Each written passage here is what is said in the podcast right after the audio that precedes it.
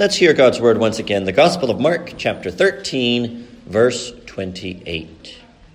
Now learn this parable from the fig tree. When its branch has already become tender and puts forth leaves, you know that summer is near. So you also, when you see these things happening, know that it is near, at the doors. Assuredly, I say to you, this generation will by no means pass away till all these things take place. Heaven and earth will pass away, but my words will by no means pass away. But of that day and hour, no one knows, not even the angels in heaven, nor the Son, but only the Father. Take heed, watch, and pray, for you do not know when the time is. It is like a man going to a far country who left his house and gave authority to his servants and to each his work, and commanded the doorkeeper to watch. Watch, therefore, for you do not know when the master of the house is coming in the evening, at midnight, at the crowing of the rooster, or in the morning, lest coming suddenly he find you sleeping. And what I say to you, I say to all watch. Amen. We'll end our reading there at the end of Mark chapter 13. Let's once again ask for God's help in prayer. Our gracious God, we would remember the Lair family this morning in their bereavement. We pray that you would draw near to them and comfort them, strengthen their hearts, Lord, and give them a glorious hope of resurrection that will sustain their hearts in the sorrow that they are experiencing. We pray for ourselves also, Lord, as we come to your word.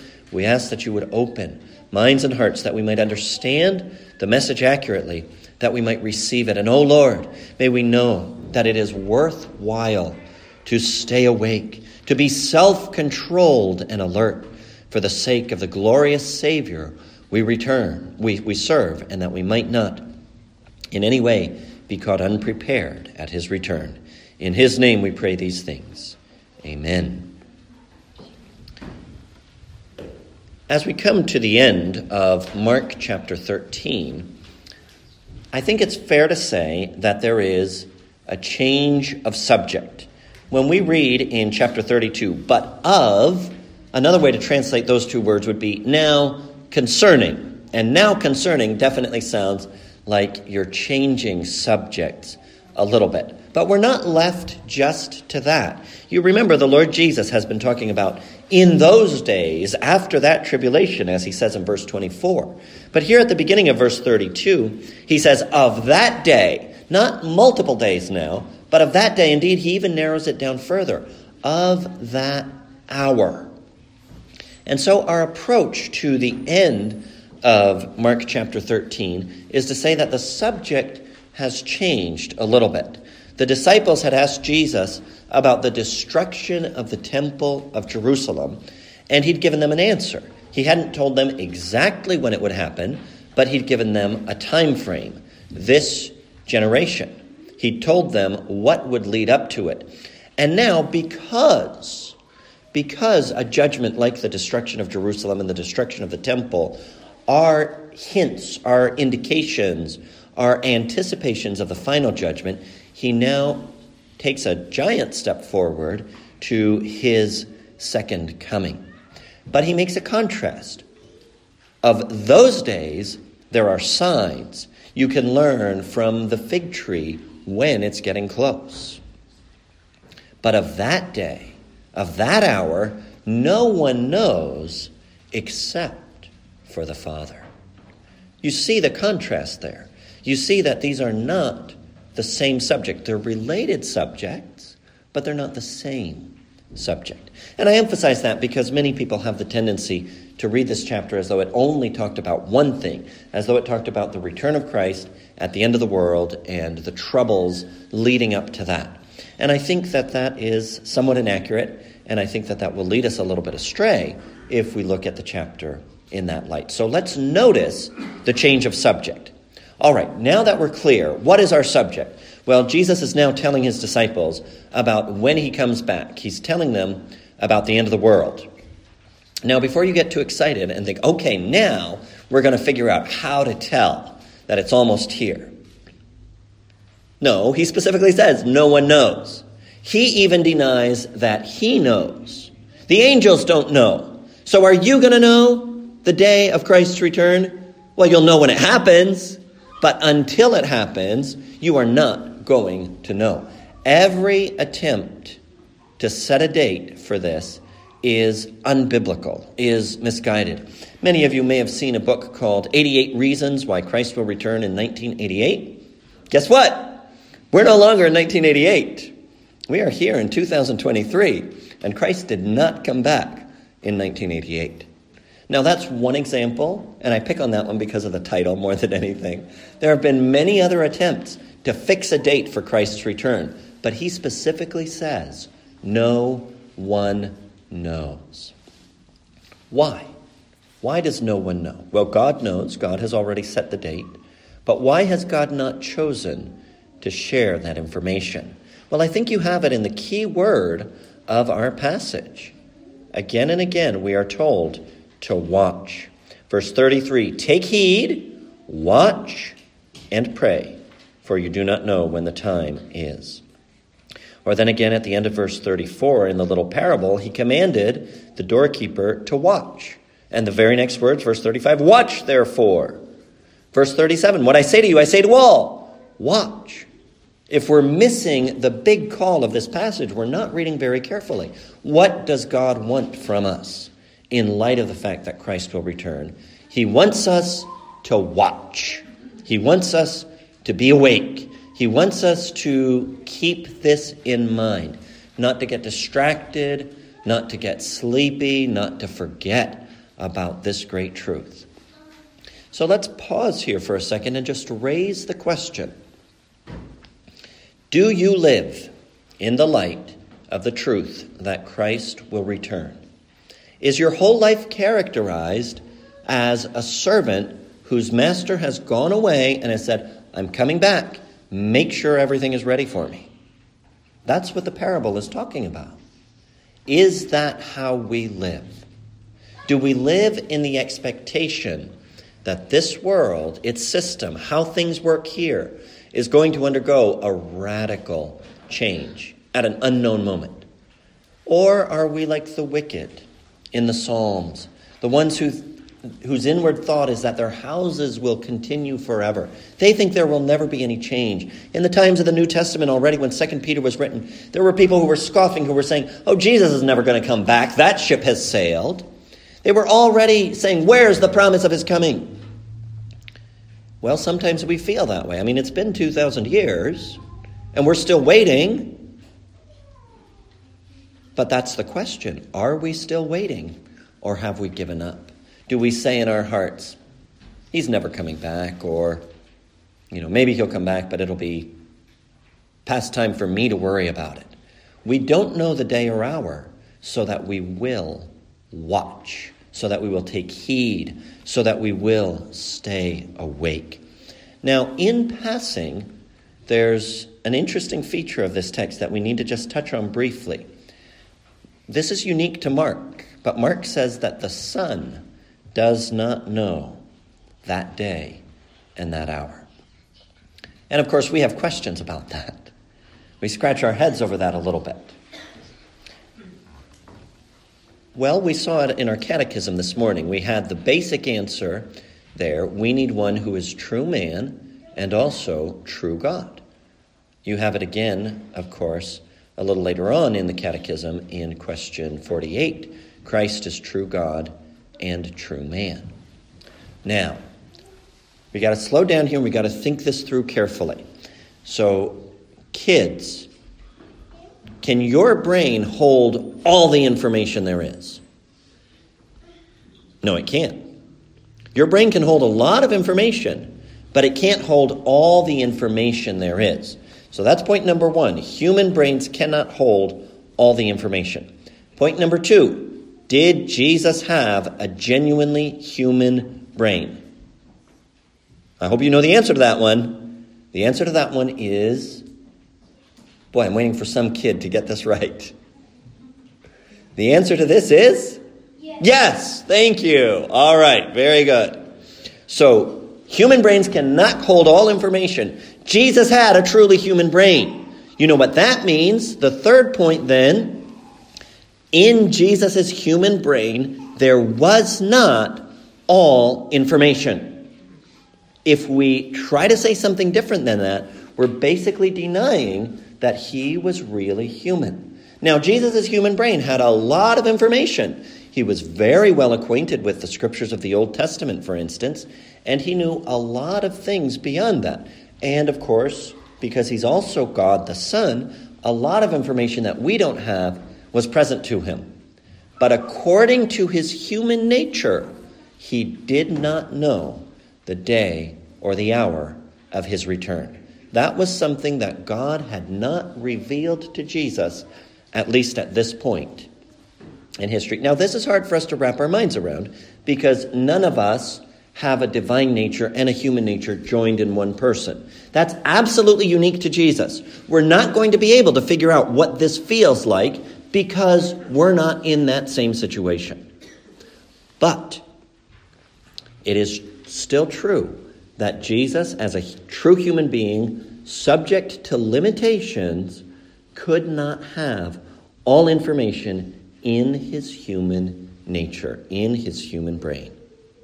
And so this was something that was unknown to him. As God, of course, yes, he knows. But that bit of information had not made it over into his human brain. Now, if that bit of information had not been given to Jesus, do you really think it's going to be given to us? Well, we know the answer to that. And so all that we can do is to watch, to pray, to take heed, because we don't know and we're not going to know what the time is. So then Jesus illustrates that with this little parable. It's like a man going to a far country who left his house and gave authority to his servants and to each his work, and commanded the doorkeeper to watch. Watch, therefore, for you do not know when the master of the house is coming. And he says it could be in the evening, it could be at midnight, at the crowing of the rooster, in the morning. Those were the watches into which the Romans divided the night. Each one was about three hours long. And so, of course, you had 12 hours total.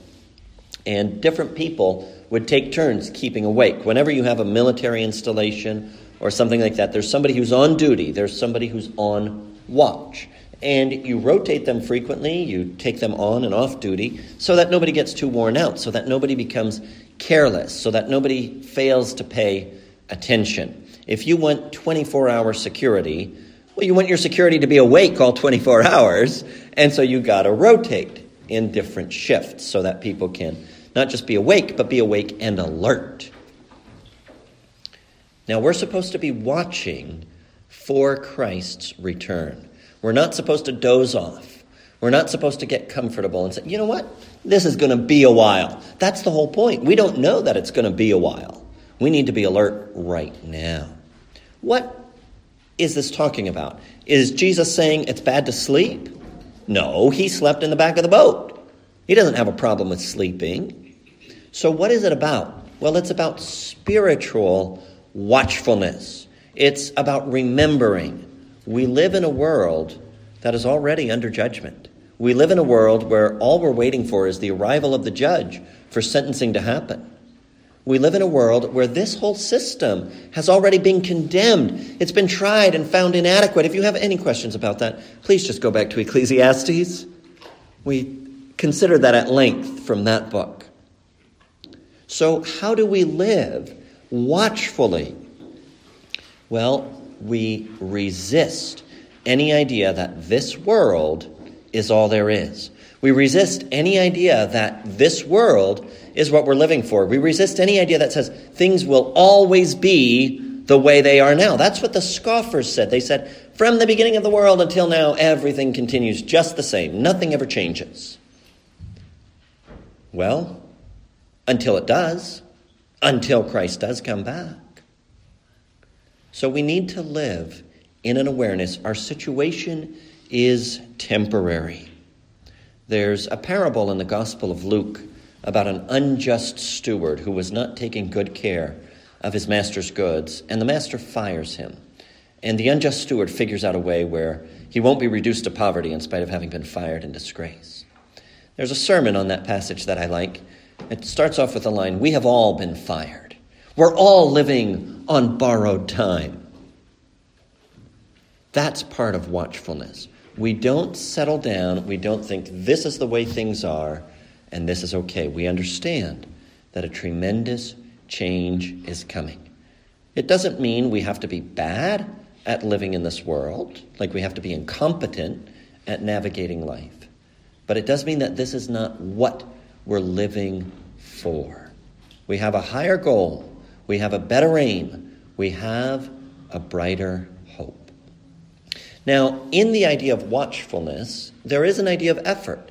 What happens? Well, if you sit down and you're just sitting there and just not doing much of anything, a lot of us tend to drift off to sleep. Not everybody, but a lot of people will have a tendency to take a nap that was unplanned. It requires effort to stay awake.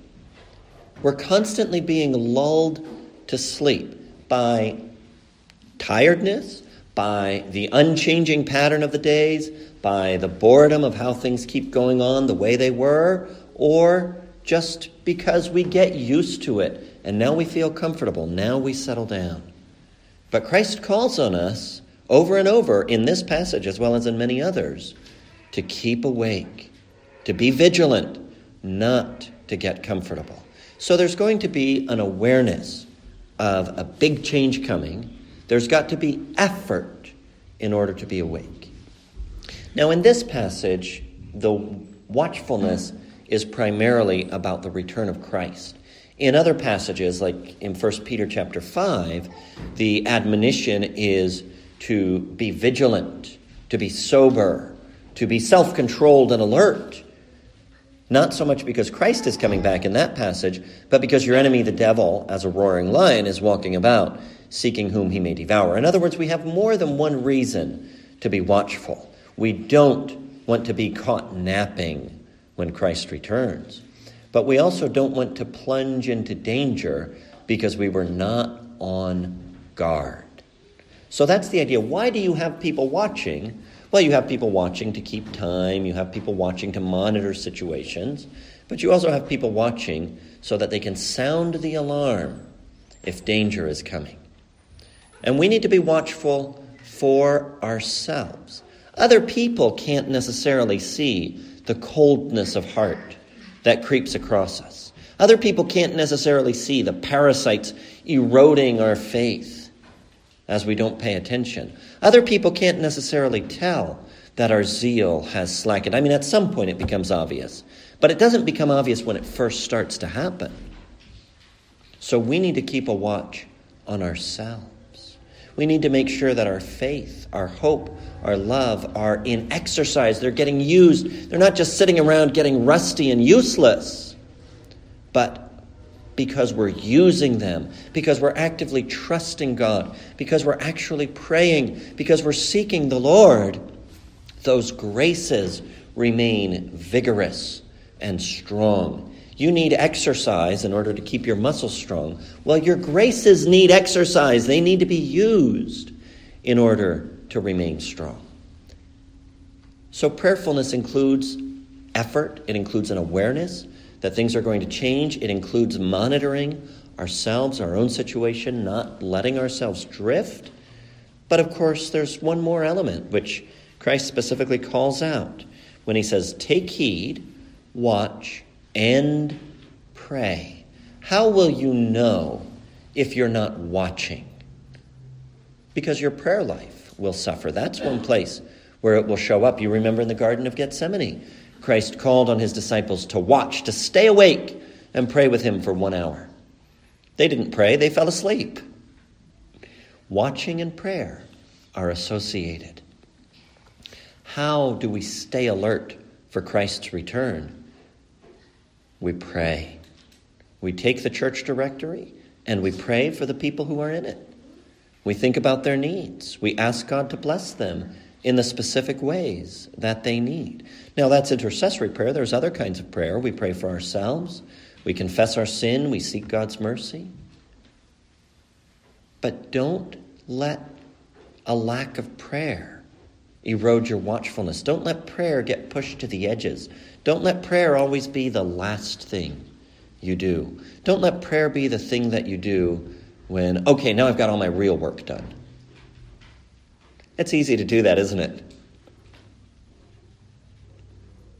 Let's understand that prayer is not at the very end okay.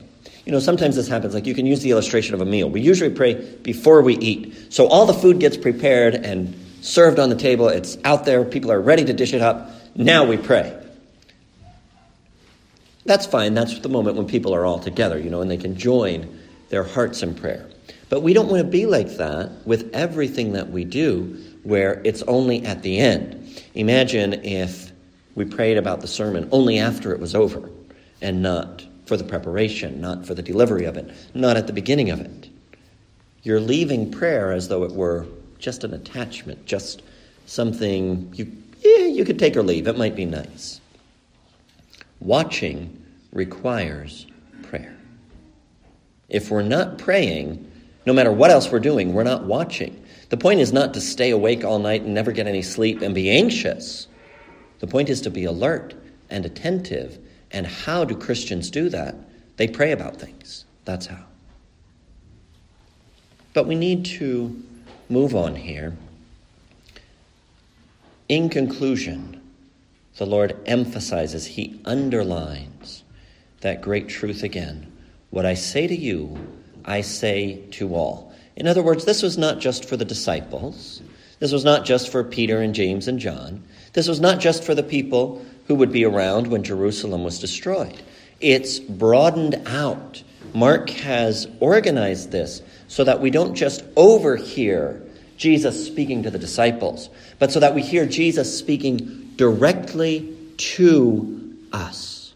This is our responsibility as well. Is it true of you that you don't know the day or hour when Christ is coming back? Then it's your responsibility to watch. Has he gone away and given you authority to do your work?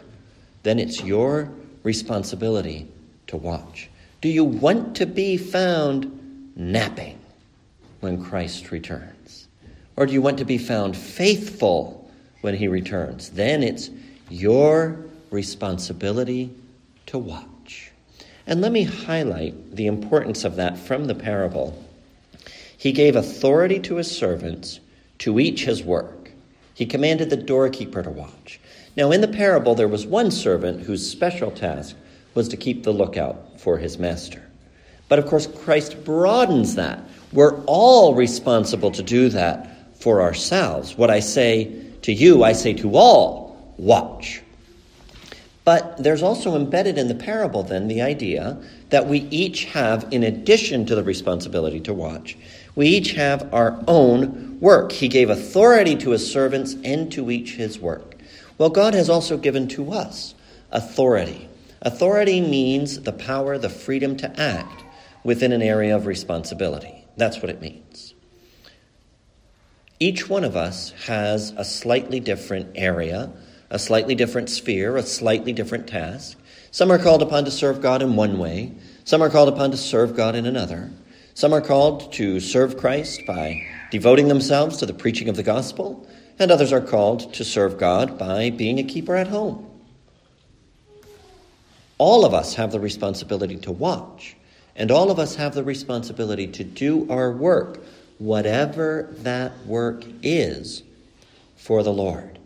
So we could say this to the kids when Christ returns. Do you want him to find you faithfully discharging your responsibilities or blowing off your homework because it's not very fun? Well, that is your work. That is what you have been given to do. To any of us, do we want Christ to find us kind of on the bad list at work because we're idle, we're late, we're not conscientious, we're careless about our work? Or do we want Him to find us working hard for the Lord? With regard to our families, are we careless?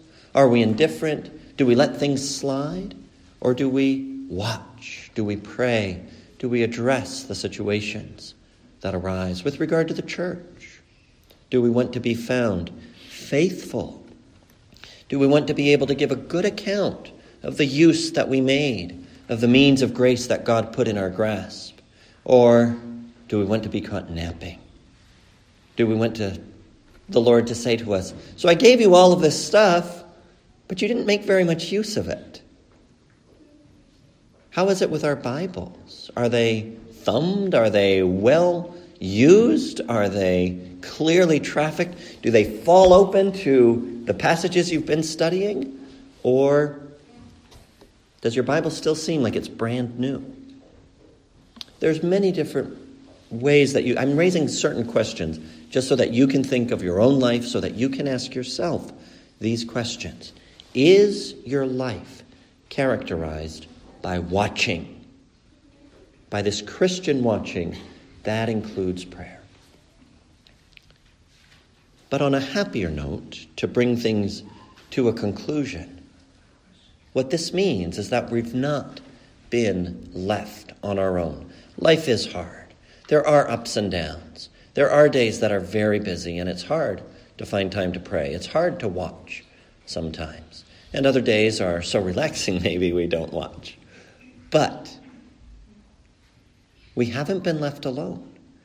Jesus didn't go away, say, okay, you're on your own now. He is coming back. I don't want you to walk out of here and thinking, boy, G- Reuben really wants me to be afraid of when Jesus comes back. I want you to take that responsibility seriously. But I also want you to look forward to it. I want you to watch and pray joyfully because we're anticipating something wonderful. We're anticipating the return of the Son of Man. Things are going to change. It's not always going to be the way it is now. It's not always just going to be this round, whether it's of boredom or whether it's of difficulty or however you're experiencing life right now. A big change is coming. A big change is coming with the Lord Jesus. And so we can be encouraged to watch and pray. Because this one who gathers his elect, this one whose word endures forever, this one who is the master of the house, is coming back. He's bringing a reward with him. We will hear, Well done, good and faithful servant. He does have crowns to distribute, he does have commendations to give out. In fact, there's another parable where we're told that he girds himself and serves his servants. He welcomes us to the marriage feast, the marriage supper of the Lamb. So, brothers and sisters, watch. Take that responsibility seriously, but watch joyfully because Jesus is coming again. That's our great hope that's our comfort in sorrow. That's something that not all the boredom, not all the repetitiveness, not all the difficulty and pain and sorrow of this world can ever change or take away. Jesus is coming again. Amen.